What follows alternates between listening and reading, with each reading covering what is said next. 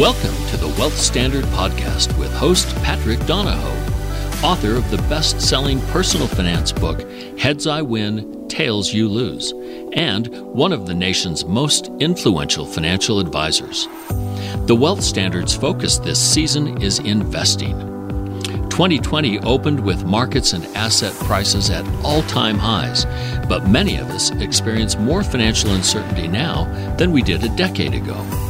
Although there are more choices and opportunities than ever before, the risk to reward ratio teeters on a global fulcrum, contributing to the roller coaster of emotions surrounding financial well being. It seems like everyone is walking on eggshells. This season, we'll cover topics revolving around investment theory and strategy, atypical investments versus conventional investments, and the role of investing within personal wealth strategies. The Wealth Standard podcast is committed to inspiring you to be more financially free. There is no better time to gain clarity about your wealth strategy, your investments, and your financial future than now. Hi, everyone. This is Patrick. Thank you for tuning in this week. I have a special guest. His name is Matt Smith. Uh, he's the CEO of Royalty Exchange. And Matt's been a, a, mentor of mine for years. He was my formal business coach for the better part of, of three years. And one of the smartest guys in business that I that I know. And he has a, a really cool business. Talk about a non-correlated asset investment and just a, a unique class of investment in and of itself, which doesn't really exist anywhere. But Matt's background goes into a, a, lot of entrepreneurial ventures, including publishing companies. He's bought and sold many, is a partner in many, has a brilliant marketing mind. And he's also, you know, a passionate free market advocate. And now his venture is dedicated to, you know, just one of those demands in the marketplace when it comes to an income stream that comes from royalties. And he essentially is facilitating a company in a way to monetize that where it makes sense for an investor and also makes sense for the intellectual property owner. So guys, you guys are going to enjoy it. Matt is one of, he's really smart. Follow him on, on social media and definitely sign up for a royalty exchange account uh, so you guys can kind of see how how cool the platform is and uh, and this investment class. I hope you guys are doing good in relation to everything that's going on. I know it's crazy out there. Hope you're safe. Hope you're healthy, and I uh, hope you're happy. I mean, it's one of those times where we realize the value in things that we uh, typically take for granted. And I'm grateful for this time. It's definitely challenged me from a business standpoint, from a personal standpoint. And I hope you guys are looking at this as being a great opportunity to grow but hang in there, enjoy the podcast, and we have a lot of cool episodes coming up as well. So stay tuned for those. All right, without further uh, delay, here is my interview with Matt Smith. So, Matt, it's awesome to have you in. Th- thank you so much for taking the time to do this. As I mentioned in the intro, I have tremendous respect for you and what, what you've done in business, what you've taught me personally. And I'm excited to interview you, right? Because we're in times that we haven't experienced before. And I think because of the global nature of things and how interconnected we are, there's news all over the place and we're hearing tons of information, good, bad. I'd love to get your take on that first and then get into what I feel is just an, an amazing company from what you've built. And it's super niche, right? And it's just one of those investments, one of those businesses that people kind of know about the idea at the same time being able to turn it into some sort of a, an investment opportunity is, uh, is quite something else. So first, like you obviously are plugged in, you're an intuitive person, a deep thinker like how do you view markets as they stand right now? What's going on in society? The huge volatility swings with what's going on. Like what's your view on that? Well i think obviously the major issue that's going on right now has to do with the coronavirus. But my view is basically that's not actually the cause of all the market volatility that it is it's adding to the concerns that the market is trying to deal with right now but there were actually deeper sort of toxicity within the system already that's been there for a while. And it, I mean, we've been, it's a credit bubble we've been building for a long, long time. Just feels like it's the pin has pricked it. And, you know, all the wild swings are essentially the market trying to find some sense of value. It's been amazing how quickly it's gone. It's like surprising to me. It's like these huge corporations within just a couple of days. It's like we need a bailout. We need money. We need it's it's just man, it, really ill prepared from a number of different perspectives. That is one of the most shocking things. It's like, is anyone in America ready to go a month? Is any corporation? I mean, literally nothing has happened yet at this stage. I mean, nothing's. I mean, real well. Let's say two weeks ago, nothing had happened. in America. No, not serious at all yet. And then everyone's screaming for bailouts about two weeks ago, starting about two weeks ago. And it just shows how ill prepared everyone was. There's no resilience whatsoever in anyone's, in a, maybe in the in most families' balance sheets, certainly, but definitely in none of these huge corporate balance sheets at all. It's just unbelievably awful the way they've been managed. It's interesting to see how well prepared you know the government was to figure out a way to spend two trillion dollars. I would challenge anyone, right? All right, you have a day to figure out how to spend two trillion dollars. Go. it's going to take 1,100 pages. no kidding.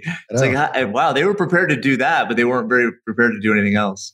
I know it's unbelievable. Emily, so the so the markets, I think right now it's the markets are a place that you just prefer not to be involved with if you can help it. I mean, some people because your situations may not have a choice, but I think the volatility is going to continue as the market tries to kind of digest everything that's going on in the world, what the economic reality will look like six months from now. All the big companies have essentially removed guidance you can't value a company on PE ratio when you you don't you know no one has any idea what the E will be at all. So a lot of things are set are out the window and it's a very uncertain time if you're a stock market investor, that's for sure. So one thing that we haven't discussed on the show, and I think you're versed enough to maybe talk about it before we get to royalty exchange, but there's the word buyback, right? The word buyback is now a big part of this stimulus bill and preventing buybacks. I think people understand dividends, they understand big bonuses to CEOs. Okay, but a buyback, like why is that in there? And what does it have to do with kind of the bubble, the credit bubble that you mentioned just a moment ago? Okay, so stock buybacks in and of themselves, are, there's nothing wrong with. In fact, it can be very good for the investors in those companies. But like most tools, if it's abused, it can cause a lot of damage. So essentially because of the way that the taxation works in these corporations if they're looking at well we can make we can do a dividend distribution, to our shareholders or we can buy back stocks in which case essentially increase the per share dividend that everyone's getting then they choose most often to do these stock buybacks because it just it's more tax efficient. And investors usually celebrate that idea. It's because it's, it's fundamentally good for investors. However these executive pay packages that these supposed leaders of these big companies have had are usually connected to stock price. And one way to make sure that your price goes up essentially is to take a lot of the stock out of circulation.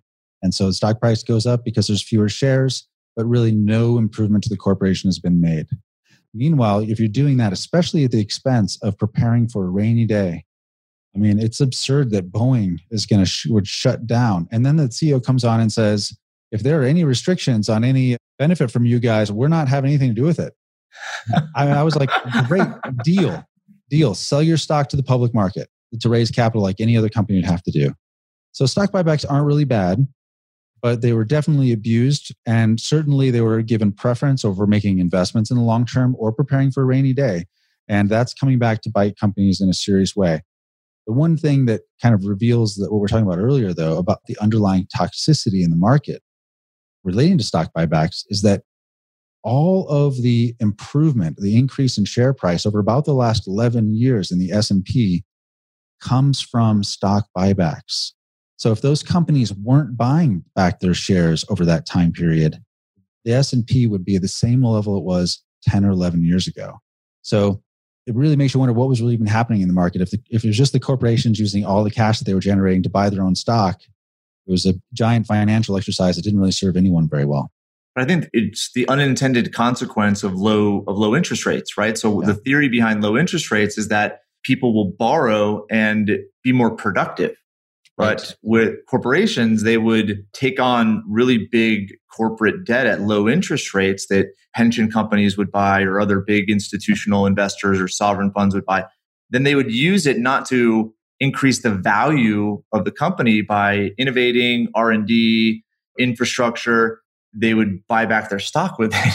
Exactly. I mean even even apple that, who has something like a quarter of a trillion dollars in cash. Yeah. But i think a big part of it because a lot of that cash is overseas and then if they brought it back then they have to pay taxes on it. So instead they sell bonds and then they use that debt to buy back their own stock. I mean it's financialization of the world has not been good for the world and there's obviously those that have incentives to do it. You had mentioned that before, keeping shareholders happy, maintaining a dividend level, maintaining kind of a consistent growth, right? And then also their specific benefit and incentive packages. At the same time, it's put them in a pickle, right? Because they have big debt payments and, you know, if they start to go down, right, in value, that's not, that's ultimately not going to be good. But that's going to be interesting to see how this all shakes out. It will be very interesting to watch. Yes. But at the same time, you know, sometimes failure and even bankruptcy, most people think bankruptcy is one of those like the company goes under and they're no longer around, right? right. The, the bankruptcy is simply just restructuring, right? And settling with creditors. And I think it's really healthy for companies sometimes. It really is. I mean, their bankruptcy laws are designed to preserve the assets and to pr- preserve the capability to be productive, but basically wipe out debt, the capital structure in the organization. And I was talking to someone else about this the other day, and they hear these threats about the airlines going bankrupt. And I said, Did you fly in 2012? Because all the, all the airlines went bankrupt during that time period, but the, they didn't cancel flights, they didn't fire the employees. Mm-hmm. Like the planes kept flying, but they went through bankruptcy where they restructured all their debt, they restructured the equity. That's just what they should be doing again. So, I mean, but I think they're just putting fear into people that bankruptcy means, you know, it's the end for people. And it's just trying to protect this investor class, really. And it's, it's a big mistake. It is, yeah. And it's just a, the definition of that word, right, needs to be understood. It's all it's equated to failure and obsolescence, right? Than it is to a good thing, restructure. You hit the nail on the head, the capital structure. Because right now it's you know the capital structure of most companies that want to stay relevant has to include a lot of debt. Right. And they can't survive on it. When I was talking to the person about this the other day, I said the same thing with personal bankruptcy. I mean, it is seen as a black mark and a failure. And it is. I mean, it obviously, if you get to that point, you've definitely, things have gone bad. But we're a society that believes in the opportunity for renewal, the opportunity to like to do it over, that it doesn't, you aren't condemned forever by something. And so, yes, there are consequences for filing for bankruptcy. But when you come out of it, you come out with a chance where you give you, there's hope that you can be productive and contribute again. They're there for a reason. And the quicker you can actually start the process over, right? The lesson's done if you keep prolonging, right, the inevitability of failure, it's like you're not going to be able to start the cycle over again, right? Or to learn the lesson and apply it to have an even better business. Right. The bottom line is with markets, it's supposed to be the good application of capital. So you deploy capital when it, you know the, in productive uses, and then it, you know, and then you're rewarded for that use. And then and bankruptcy is supposed to basically break down the misallocation of capital and sort of remake it so that new people can come on and use those productive assets and do something with it. So it's it's a really important part of the capitalist system. Not that we've had exactly a capitalist system for a while. No, yeah. proves it again that it's less existent than ever. I think the fact that mm-hmm. we're one, that we our first instinct is to bail everyone out right away. And so the best thing would be for some of them to fail because that would it would replace leadership. It would put better people in there, more innovative people in there, and I think that's healthy, right? Because when some that's one of the worst things. It's the whole moral hazard idea, right? Where morally, like we learn when we fail, right? And that's a good thing because we're better and we're stronger. But when you prevent that, right? People don't learn the lesson they should have. And that means that they're going to have to learn at some point in the future. It's just going to be bigger. right. Exactly. It's, in many ways, it's like if you're a parent and you don't allow your child to ever experience any negative consequences for anything that happens in their life. Like, are you actually helping them or are you hurting them? negative feedback is a gift and you, it, it helps us adjust to course correct and make better decisions in life and be more successful. So it's critical and certainly moral hazard is everywhere at this point. Well, one of the guys over the last, I would say, year and a half that I've formed kind of an affinity toward is, is Ray Dalio. And I know he's, you know, he's super successful guy, big, you know, hedge fund guy. But he wrote a really good book called Principles, and the principles relate to business, they relate to your, your personal life. So I really uh, respect him. And one of the things he says from a financial standpoint is when you're making an investment, right, you want uncorrelated investments, as many as possible, right? Because today, I would say, even though you have different sectors, you have different classes of investment, it's on kind of a trading floor or a, an index, you still have these shifts that, regardless, right, of the sector or the industry, will fluctuate kind of with the tide. And so he talks a lot about the, un, the idea of uncorrelated assets. And he also has an amazing video that's called How the Economic Cycle Works. And it's not like the philosophy of it, which is interesting. Most people have a philosophical approach to how things should work, but he talks about how it works, which I think is exactly. fascinating. Right. And he, again, going to the uncorrelated investments because of how cycles work, right? There are opportunities when things go down and opportunities when things go up, but they may not be in the same class of investment. That's why I wanted to bring you know you on with, and maybe you can comment about Ray Dalio and about economic cycles. But then I want you to talk about the niche that you discovered, which I would say is like an uncorrelated investment that I don't know if there's any other platform or any other opportunity to own it, but through Royalty Exchange. Well, obviously, Ray Dalio is brilliant. I mean, he has had the longest, like, untarnished record of investment, I think, of anyone. It's quite impressive. And his book is very good. And I also think that he actually has a little a children's version of that. I don't know if yeah, you know, yeah. which, I, which is really good too. Some really good points, I think, for for people. And um, my kids have read it. So I think he's got a lot to teach us, that's for sure. I think the market's activity recently has really shown how correlated basically everything is. People who, especially if you haven't been in the markets for a while, were surprised that, that gold got crushed at the same time, basically, as everything else. And 2008, that happened too, for a while at least. But you know, it's just when, when there's a demand for dollars, essentially everything goes down. Everybody needs liquidity. But you know, the point about correlation and, and where um, royalty exchange fits into that is that what our business does is we work with on one side artists almost all in music, although we've done a couple things outside of that, but it's almost all music. So these are typically songwriters, often for major acts, for major artists who you know and love. So it's the music you, you listen to on the radio, but behind that artist are often several songwriters who actually craft the work. They earn royalties on the use of that music in the same way the performing artist would, and actually in some in some cases in a better way than the performing artist would. And so any song, every time it's played on Spotify, every time it's played on the radio or whatever, there's royalties earned for these different rights holders. And it generates pretty substantial income for those artists. And I would say the vast majority, if you look at like Spotify, for instance, if you want to go, you know, look at a publicly traded company that really is focused on the music business, you'll see that something around 70% of 70 cents on every dollar in revenue they bring in, they have to pay out to the rights holders. So that would be the labels, the performing artists, the songwriters, the publishers that own the IP. So their cost of goods sold essentially is incredibly high for that business.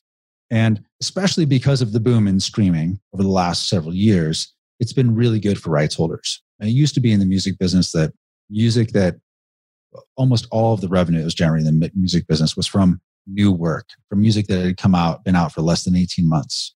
This changed because of streaming, and now more than half of the revenue that's created comes from what the music industry calls deep catalog, which is music that's been out for more than the deep catalog in the music business is only music that's been out for more than three years. That's how short term thinking they typically are. But for instance, Dire Straits, if you if you remember who Dire Straits is, they haven't they disbanded, I think, you know, in the mid '90s.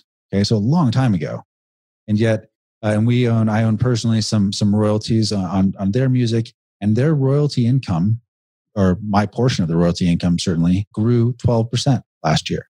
So even though the band hasn't been performing forever, that the music is old, because of basically exposure on these streaming vehicles, it's generating more and more income. So it's kind of the rising tide with the music industry, essentially. So in any case, what we do is we work with artists who own these rights on one side, but have a have a need or desire for a sort of a lump sum payment for it instead. And then we work with investors who are looking for yield and just sort of match them up in our marketplace. That's really what royalty exchange is all about. And we were talking before about market correlation. Most of the royalties that we sell on our platform are what's considered songwriter public performance royalties. So that's a whole specific class of music royalties. And I could go into probably more degree than anyone is interested in about the different sort of slices of royalties that are there. But we looked at that specific slice in particular, and we looked at the income that's produced from that or paid out to artists for that during the last major market downturn we had during the financial crisis. And essentially, we compared the growth in distributions to rights holders, compared that with the growth in dividends within the S&P 500. And there is no correlation there at all. So while while while essentially dividends from you know S&P companies during the financial crisis of course shrank because they had to cut dividends, you know, to save capital and all that. They continued to grow throughout that entire period for music royalties. Now, there's a couple reasons for that. Part of it is is that the consumption of music isn't fundamentally altered by that kind of activity that wasn't related to the financial markets. But the second thing is is that there's long-term contracts, essentially licensing agreements that exist. So the radio stations and all of that, you know, have these long-term licensing agreements with these public performance companies. And essentially, so there's a multi-year delay So if their ad revenue is shrinking, so they can't justify as big of a licensing deal with these uh, performance rights organizations that represent all the artists, then what happens is a few years after sort of the downturn has happened, they renegotiate a new deal, you know, that's under slightly better terms. But it's often works perfectly in terms of the market correlation. You know, so once the market actually catches up with that sort of downtrend, the contract's already there and it's already it continues to be paid out among those old terms which were created during the good times. Did you just because I, I would look at like a potential inverse correlation because you'd think that you know when things are going down where there's correction recession like people would want to be lifted up by listening to music or, or you know increasing their entertainment. You, is there was there any like inverse correlation based on that? I mean it's hard to know if the consumption increase during that time period had to do i mean the general business was in a decline. Music business was in a big decline after you know the introduction of napster essentially in the year 2000 so there was a that had that major cross current happening and then you also had kind of the the rise in there were digital downloads through apple music through itunes at the time and then also streaming was just starting to come in the various early stages. So there's those major cross currents it's really hard to see there. I, I will say we i did see some recent information showing that last week you know which was like the first period where what's the turmoil that's happening in the united states was seen that streaming consumption went down. That's music streaming consumption went down. Now that doesn't substantially affect actually most of the deals that happen on our platform because of the rights, the specific rights that we sell on our platform. But but still, that's probably because if people are staying home and they don't have a commuting time, maybe it's cut there. And it wasn't a huge decrease, but there was a little bit. But maybe everybody was just watching the news to figure out what the heck was going on in the world, and they could have been that. I don't know. But ultimately, we do see from 2008 certainly that distributions to artists continued to grow while distributions to investors uh, the S&P shrank. Hmm. Are you paying attention to how like intellectual property and royalties will work globally. Do you see, is there any traction there or is that just pretty much a, a, a throw out just given the complexity of every country's intellectual property laws? It is deeply complex, but these music organizations, there are essentially organizations that are set up in every country around the world that manage the use of intellectual property within that country and the licensing, the agreements essentially for use by folks in other countries. So if you think about Spotify, for instance, how they waited for a long time before they finally deployed in the US. And it was because of these unique territorial licensing agreements that had to be worked out with the music labels at the time. So international is a strong component of royalties that are earned. I mean, one of America's great exports actually is our culture, you know, film and TV and music. So um, a big portion of the royalties that are created or generated overseas. Yeah, was, there was a, a, presentation I saw a few months ago, and I, it was either I think it was Peter Diamandis that was giving it, talking about the growth of people coming online, and it's going to essentially double in the next next couple of years, just because of the satellite infrastructure that's currently going in place. And you're right; it's one of those things where whether it's TV shows or movies or pop culture, music, right? It just continue. Yep. The more people that are online, the more people are going to have access access to it because usually you know more underdeveloped countries don't have the structure in place to to create the songs and not necessarily have the ability to come together as multiple artists with that organization and to get the same quality. So i think you have some some protection there but it's also interesting how the global demand will increase and probably improve royalties as well.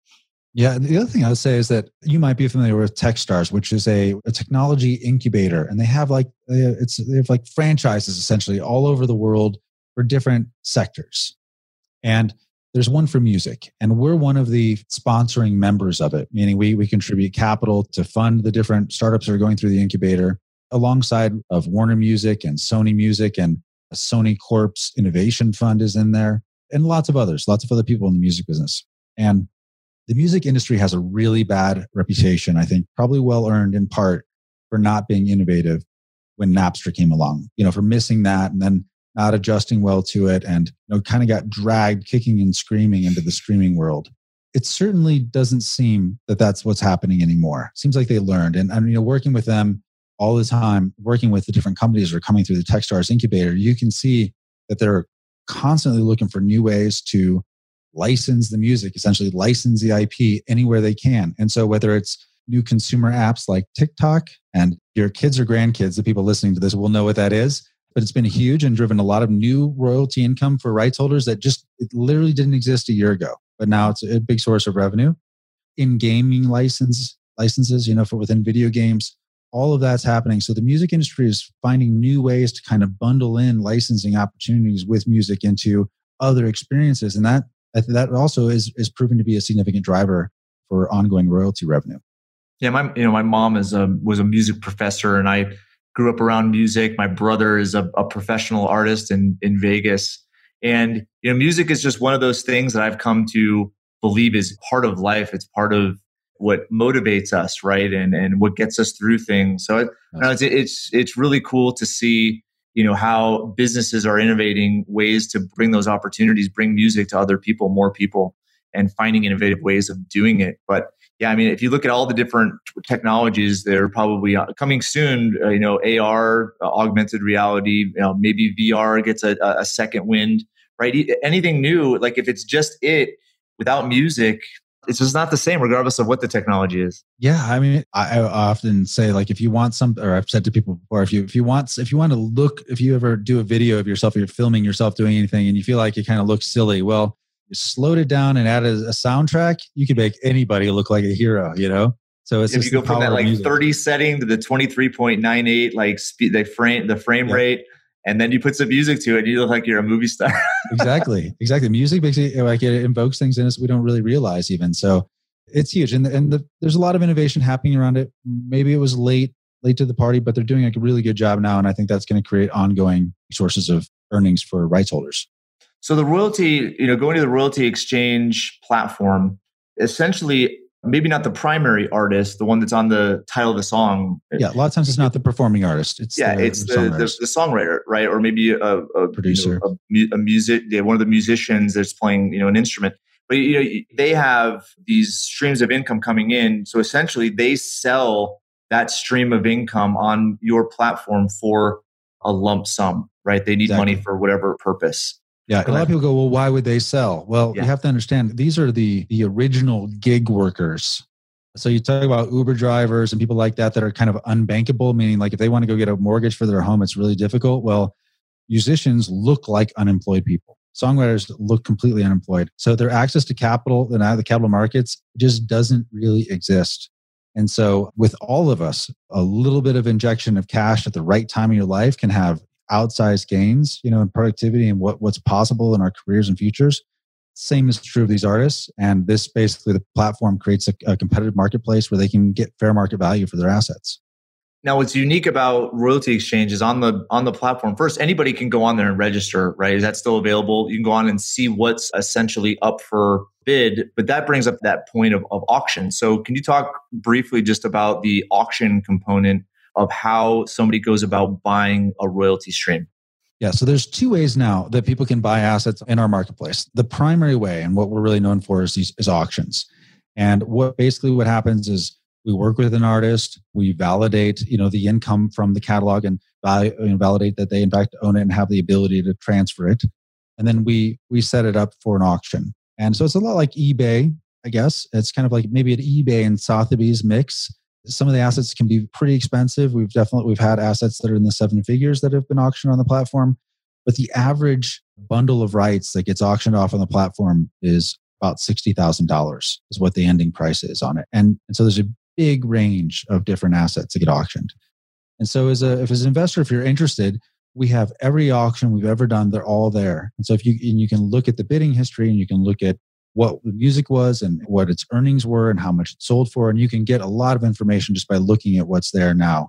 And if you want to, like on eBay, you can watch an auction, you know, so you can see like essentially how people are bidding on it in real time. And I would encourage if you're just, if you're interested in this at all, do that. Like go look and watch auctions, but don't bid on anything right away. Just watch some stuff, see how how the market really works, see how other investors who've been bidding on things for a long time interact with it and you get a much better sense of essentially whether if it's right for you at all and if so at, at what level the other part we have and this is this is relatively new we introduced this just within the last this is probably five months now it's a secondary market so essentially any assets that have in the past transacted on the platform are get automatically listed in the secondary market. Now, essentially, once they're listed in the secondary market, you can see in the secondary market essentially the assets, what their income is. And if, if the owner of that asset now, so this would be the investor, if they own, own it now, are interested in selling it, they can list a list price. Like they can say, buy enough. If you're interested in this, yeah, I'll, I'm willing to sell it for this price. And that's listed there. Alternatively, you can make an unsolicited bid essentially on any asset that is there. So there's a much wider variety than you would see up for auction at any one time. I mean, there there's you know north of 150 assets in the secondary market right now. You can compare by age, you know, the how old the catalog is, by its earnings of the catalog, and you can get you can get lost probably in it because there's so much information on each one. But it does allow you to, if you you know, auctions can be a little you know make people nervous and sometimes i know i've been known in charity auctions to make very irrational decisions sometimes get competitive in them so you got to be careful with auctions but in this environment, you know, in the secondary market, you can just peruse at your own interest and you can place unsolicited offers for people. Hmm. And if they, they accept it, then we'll facilitate the transaction in the background. So talk about how the, so let's say I invest in an album or invest in a, a product and now the, the income starts. Like does that come through your platform? Is there an escrow account? Like how does all, how does all that work? Yeah great question. So up until about 18 uh, maybe 20 months ago now so here's i guess here's the most important thing is that when you buy one of these, it's not as though you need to rely on the artist sending you a check every quarter. What happens essentially is title is essentially transferred at the distributor level, at, at the organizations that collect and distribute the royalties level, and they assign the royalty to the new owner.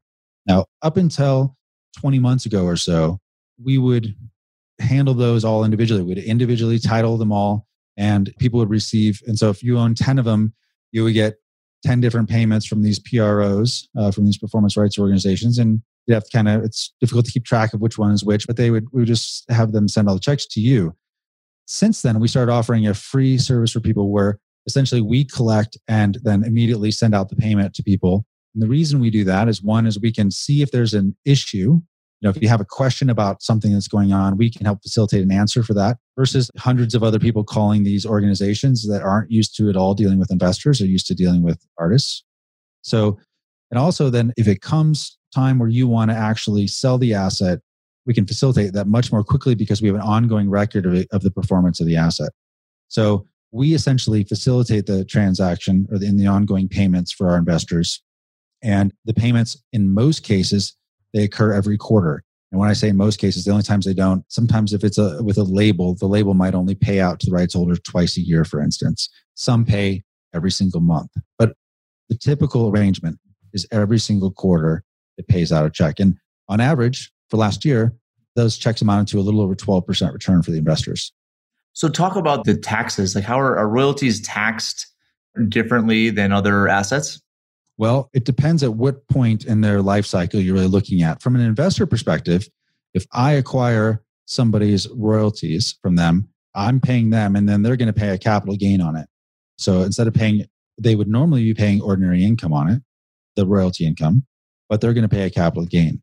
But now, as the investor, you pay, and I encourage everyone to consult their own tax, their tax accountant. I'm not a tax person, but essentially, it's a lot like real estate in that you can amortize the cost of the asset over time. So you can depreciate uh, it, yeah. Depreciate it. And so that offsets a substantial portion of the income. Unlike real estate, which might have like a schedule of like 20 years or something, uh, I think in most cases, this is typically 10. So, you know, if it's generating a 10% yield for you, your tax basis on that's going to be pretty low. You're going to be in pretty good position. So it's one of the little poorly understood things about this asset class is that from a tax standpoint, it has special treatment in the tax code and it's uh, really good for investors. Do you guys communicate or have ways in which accountants, you know, so if somebody invests in something like this, direction that they can use to un- kind of understand the income stream better? Well, we definitely have a letter from a tax attorney that basically that describes the way that they and points to the parts of the tax code.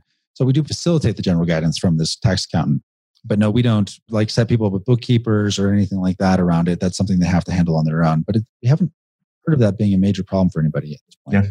Well, it's fascinating, and, I, and I, again, it's one of those assets that you know I think people are familiar with what royalties are. They're familiar that artists get it, movie stars get it, actors get it.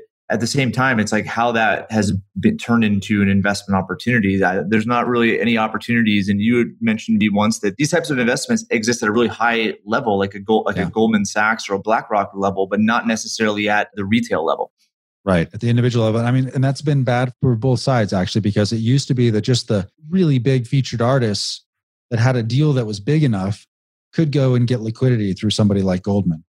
But for the hundreds of thousands of songwriters who contribute substantially to these works, you know, their size of their catalogs were not big enough. The income, while it generated generates 25 grand a year for them in passive income, it's great uh, for an investor. I look at I go, I would love to own that passive income if I can buy it at a six multiple or an eight multiple. I'd buy it all day long. But for them, there's really there was no market for this. So they had no access to liquidity. Investors had no access to the yield. And I think, you know, that our goal is to try and make it so that it's not just the superstars and not just the Goldman Sachs of the world that transact. So so far that's happened. It's done well with that. I just want to say one thing about the life of these. How long do royalties last? Is one of the common mm. questions people have. Yep, good point. So in U.S. copyright law, the base anything after 1978, it's looked at like this: the IP is owned by the rights holder for life of the last living author plus 70 years.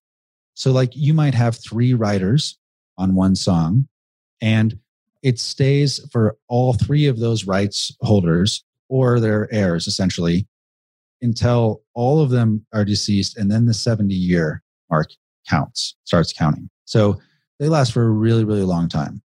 So there's and, and on our platform we sell primarily the royalties in one of two ways. One way is life of rights which is life of the last living author plus 70 years. The other way is it's a 10 year term. So you're essentially buying the right to that income stream over the next decade. You get 100% of the income that comes from it. After that 10 year period, it essentially it goes back to the original rights holder. So both of those are available on the platform. I mean, which one is better? Well, I think it all depends on the price. Most of the earnings of these things, essentially, if you're doing, if you're forecasting out, is going to be over the first decade. Uh, the biggest value of those earnings is going to be over the next decade. But as uh, essentially assets that generate income that you can that are uncorrelated, it's it's pretty unique whether it's for 10 years or for 70. Is that choice done by the holder of the IP or is it done by the investor? It's done by the holder of the IP. I mean, some people, you know, they're told from early in their career, don't ever sell your royalties, don't ever sell your rights. And and the reason for that is is because you always hear these stories about artists getting these awful deals with labels and things like yep. that. And they're just trying to that, that like that knowledge is that that's been passed down is trying to keep them from getting in those bad deals. So some of them kind of live that way for you know until they die. They're never going to sell their rights, but by having the 10 year option, essentially, it really opens up the possibilities. Well, Matt, this has been fascinating. Thank you for sharing all of this. I love your platform too. So, can you maybe give the listeners, you know, ways that they can connect with you, connect with Royalty Exchange, get on the platform, and, and kind of look at what's going on there? Yeah, the best thing to do is uh, royaltyexchange.com. You can see all of the things we've ever done on there. I mean, all of the assets that have transacted. So one of the other things is that this space has always been prone to secrecy. If when deals happen, they're kind of behind closed doors. Like no one talks about how, like the multiple they went for or anything like that. But we've done hundreds and hundreds of transactions, and all the information around them is in the public domain. So you can you can essentially get a good sense of how the market actually functions and it makes it makes it so that you can participate in an intelligent way if it's right for you. Awesome. And if you guys are, are not able to write that down we'll have the link on the show notes at thewealthstandard.com matt thanks again. It's it's awesome to, to connect with you again. Thanks for sharing this. Uh, any last words? No just thank you for your time and thank you for all that you do patrick. Appreciate it. Okay everyone. Thanks for tuning in this week. I uh, hope you guys enjoyed uh, the interview and make sure you uh, go on to itunes give us a good review also, we have a new YouTube channel that's up and running. So youtube.com forward slash the wealth standard. And hope you guys have an amazing week and we'll see you next week. Thank you for listening to the Wealth Standard Podcast. Be sure to visit the show's official website, thewealthstandard.com, for appropriate disclaimers and terms of service. Guest opinions are their own if you require specific investing, financial, legal, tax, or any other specialized advice, please consult an appropriate professional. We welcome and appreciate reviews of the show. Head on over to iTunes or Stitcher to leave your review. And don't forget to subscribe to the show to get access to every new episode and exclusive interviews this season. Thanks again for joining us, and we'll see you next time.